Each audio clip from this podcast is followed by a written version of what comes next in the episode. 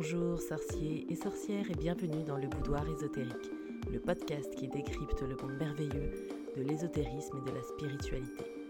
Je suis Soel, passionnée d'ésotérisme en quête perpétuelle de réponses. Alors si toi aussi tu cherches à explorer les méandres de cet univers magique, allume une bougie et de l'encens, installe-toi au calme avec une petite potion chaude et accompagne-moi dans cette traversée en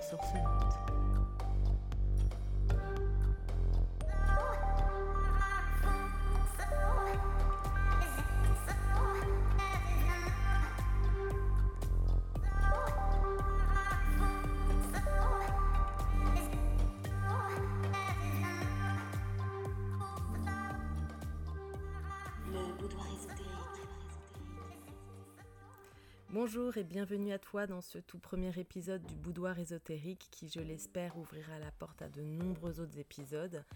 Euh, je vais me présenter puisqu'il s'agit de mon tout premier épisode, donc je m'appelle Shamsoel de mon prénom de sorcière, sinon Solène au quotidien, tout simplement graphiste et illustratrice spécialisée dans le milieu euh, de l'ésotérisme et du bien-être. Je suis aussi créatrice ésotérique et tu peux retrouver euh, toutes mes créations sur mon site internet www.lpmd- fanwell.com. Je mettrai euh, tous les liens nécessaires. Vous pouvez me retrouver aussi sur les réseaux à lpmd.fanwell sur Instagram, Facebook ou encore TikTok. Alors, dans ce tout premier épisode, nous allons aborder un sujet plutôt intéressant, surtout si comme moi tu es en quête de réponses quant à ta pratique, que ce soit de la sorcellerie comme de la spiritualité en règle générale. Et il faut le dire, lorsqu'on débute dans ce milieu, il y a énormément de questions qui se bousculent dans notre tête et j'espère que mon podcast saura t'aiguiller, ou en tout cas ouvrira tes perceptions pour t'emmener à explorer toutes tes possibilités. Alors aujourd'hui, nous allons tenter de répondre à cette question. La sorcellerie est-elle compatible avec la spiritualité? Peut-on être une sorcière et donc pratiquer la sorcellerie et pour autant être une personne spirituelle? La sorcellerie est-elle une mouvance ésotérique et spirituelle? Et euh, je trouve que c'est toujours très important euh, de lier les deux. Euh, souvent quand on arrive dans ce milieu, on se demande si ce sont deux choses différentes. Et donc on va essayer d'y répondre. tout d'abord en expliquant ce qu'est l'ésotérisme, puis en expliquant ce qu'est la spiritualité, et enfin, on verra si ces deux concepts sont liés, complémentaires ou complètement antagonistes. Alors, concrètement, que veut dire ésotérisme? Alors, j'ai réalisé quelques recherches, notamment sur Internet. Hein. Je pense que j'en fais comme tout le monde, j'ai pas l'encyclopédie universalis dans ma bibliothèque, donc je suis allée sur Internet pour tenter de décrypter ce terme. Et c'est un sujet ô combien complexe qui, je pense, nécessite une étude beaucoup plus approfondie que ce que je vais partager aujourd'hui. Euh, parce qu'en effet, ce terme revêt une diversité que je n'avais absolument pas soupçonnée en me lançant dans la création de mon podcast. Néanmoins, dans son sens pur, l'ésotérisme regroupe toutes ces philosophies dont la pratique doit rester secrète et inconnue des profanes. Ce sont toutes ces mouvances hein, qui nécessitent une sorte d'initiation pour entrer dans le cercle des initiés. D'ailleurs, sur l'étymologie du mot ésotérisme, euh, on retrouve bien cette définition puisque celle-ci vient du grec ancien ésotéros. Alors désolé, je ne parle pas grec, peut-être que je le prononce mal, mais on va dire ésotéros qui signifie intérieur. L'étymologie fait donc de l'ésotérisme la doctrine des choses intérieures et donc des choses cachées.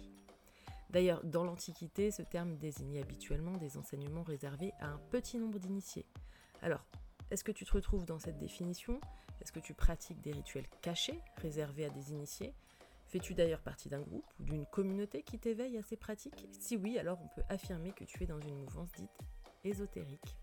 Alors aujourd'hui, on parle d'ésotérisme aussi en règle générale pour parler de toutes ces croyances dites marginales, comme les sciences occultes. Je vais en citer quelques-unes comme l'astrologie, la divination, la magie, la numérologie, la géométrie sacrée, euh, qui souvent, et là ce n'est que mon point de vue, hein, vont à l'encontre de la pensée unique occidentale, qui est de croire soit en un Dieu unique, soit qu'il n'y a plus de place pour la spiritualité dans le monde moderne, mais aussi de croire que tout est explicable par la science.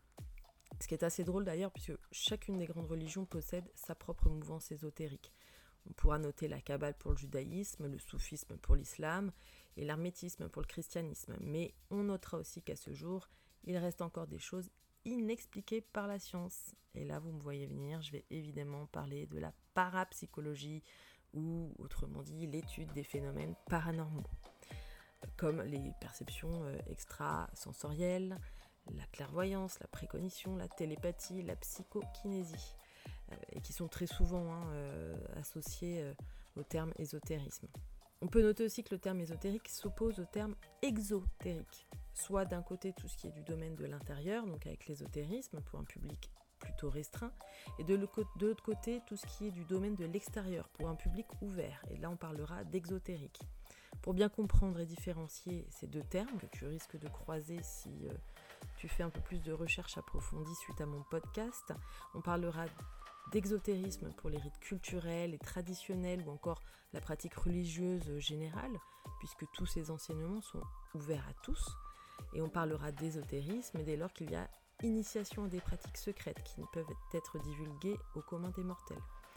Donc là, je vais te prendre un exemple très parlant euh, qui est la franc-maçonnerie. Hein. La franc-maçonnerie, par ses nombreux rites initiatiques et sa hiérarchie des ordres, brevet tous les codes d'une pratique dite ésotérique. Alors d'ailleurs, en parlant de franc-maçonnerie, on notera que l'ésotérisme est une mouvance qui n'est pas propre à notre époque moderne. Si la franc-maçonnerie telle que nous la connaissons aujourd'hui avec ses loges est apparue aux alentours du XVIIe siècle, ses préceptes sont bien plus anciens.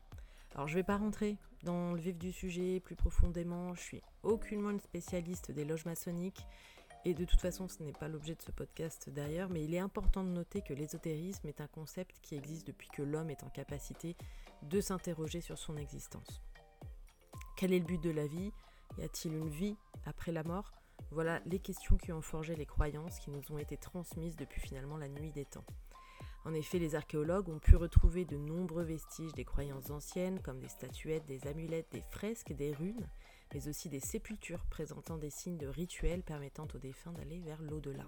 Alors, entre autres, si comme moi tu es adepte de séries Netflix et autres plateformes de streaming, t'as forcément vu passer des séries comme The Last Kingdom ou Viking par exemple, qui sont des fictions qui relatent euh, assez bien l'histoire et les cultes de l'époque. On pourra se rappeler hein, que dans la civilisation viking, il y avait énormément de rites précis pour s'assurer d'aller reposer au Valhalla, en quelque sorte le paradis des guerriers dans la mythologie nordique, et que certains enseignements magiques, pour ne pas dire ésotériques, n'étaient connus que des Volva, ces sorcières vikings qui disposaient d'un statut important dans la société nordique. On pourra aussi parler des peuples natifs d'Amérique du Nord et de leurs rites chamaniques, dont les enseignements étaient détenus par les chamans. On pourrait remonter comme cela longtemps au fil de l'histoire de l'humanité.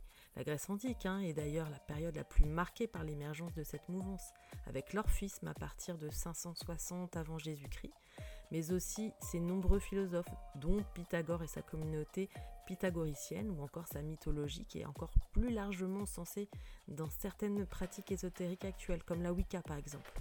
Euh, je parle de Wicca puisque forcément euh, euh, dans la Wicca, les déesses grecques, hein, les divinités grecques sont très très représentées. Hein. Je pense notamment à Hécate, qui est l'une des, grandes déesses invoquées par les, les Wiccans. Alors en bref, on peut noter que les courants de pensée dont les enseignements sont euh, réservés à des initiés existent depuis longtemps et ne sont donc pas propres à notre époque moderne. Et cela me fait penser que j'ai vu récemment un reportage sur la Mongolie, euh, je ne sais plus sur quelle chaîne, euh, qui parlait du tangrisme. C'est la religion populaire mongole et c'est une croyance très proche du paganisme que l'on connaît ici en Europe, mais aussi très similaire au chamanisme amérindien. Euh, je, vous en parle parce que j'ai trouvé ce reportage super intéressant et ça, ça m'a rappelé ma pratique. Donc ce qu'il faut retenir pour bien comprendre le terme ésotérisme, c'est qu'en résumé, il s'agit de l'ensemble des initiations et enseignements dits secrets, pratiqués souvent en cercle restreint, permettant à chacun d'entamer une réflexion sur le monde qui nous entoure, et ce afin d'obtenir le savoir nécessaire pour réaliser un profond cheminement spirituel intérieur, dont l'objectif final est la connexion à toute chose, au divin, au plan supérieur. Ce qui nous amène donc à faire désormais le lien avec, et oui tu me vois venir, on va faire le lien avec la spiritualité. Mais alors qu'est-ce que la spiritualité? Spiritualité vient du latin spiritualis, veut dire propre à l'esprit, ou encore de spiritus, qui signifie esprit ou souffle. Dans les sociétés occidentales, et j'ajouterai même dans pas mal de sociétés orientales, hein, la spiritualité va en règle générale de pair avec la pratique religieuse et à la connexion avec les plans divins. Dieu, les archanges, les saints, les prophètes, mais aussi parfois, ben oui, les plans démoniaques, coucou les satanistes et les lucifériens. Mais ce qu'il faut retenir hein, sur euh, la spiritualité, c'est que la spiritualité dans le cadre de la religion a pour objectif la repentance de l'âme et ce afin d'accéder in fine au paradis.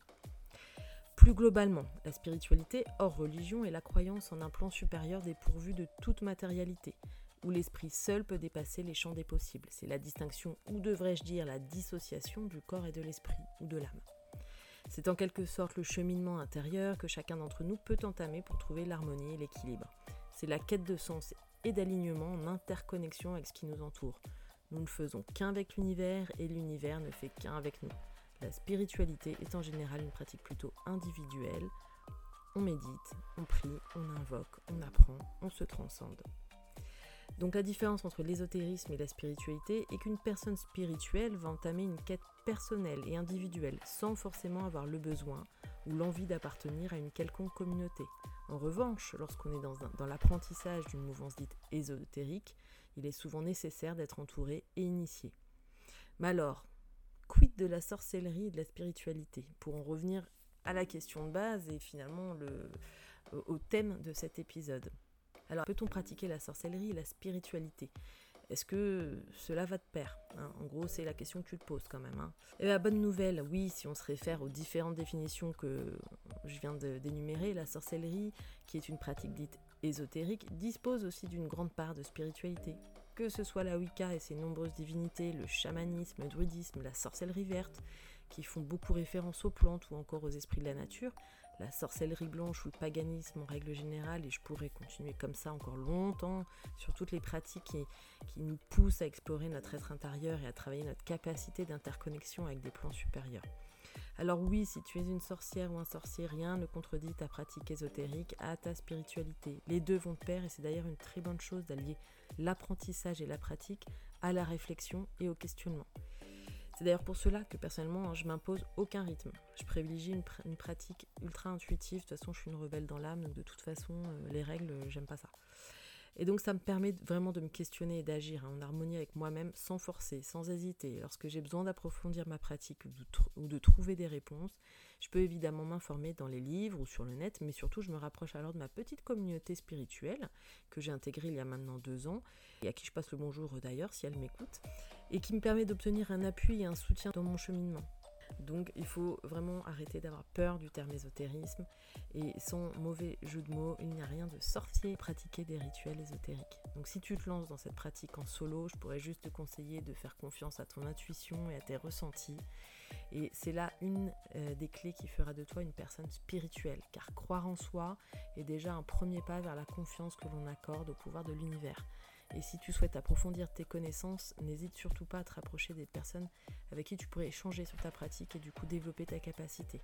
Retiens bien cet adage, seul on va plus vite, mais n'oublie pas qu'ensemble on va toujours beaucoup plus loin. Voilà, ce premier épisode est désormais terminé. J'espère qu'il t'aura plu, qu'il aura au moins eu pour effet d'ouvrir ta réflexion sur le sujet. Euh, voilà, je te souhaite que de belles énergies t'accompagnent sur le chemin de ton initiation magique. Dopo à très très vite.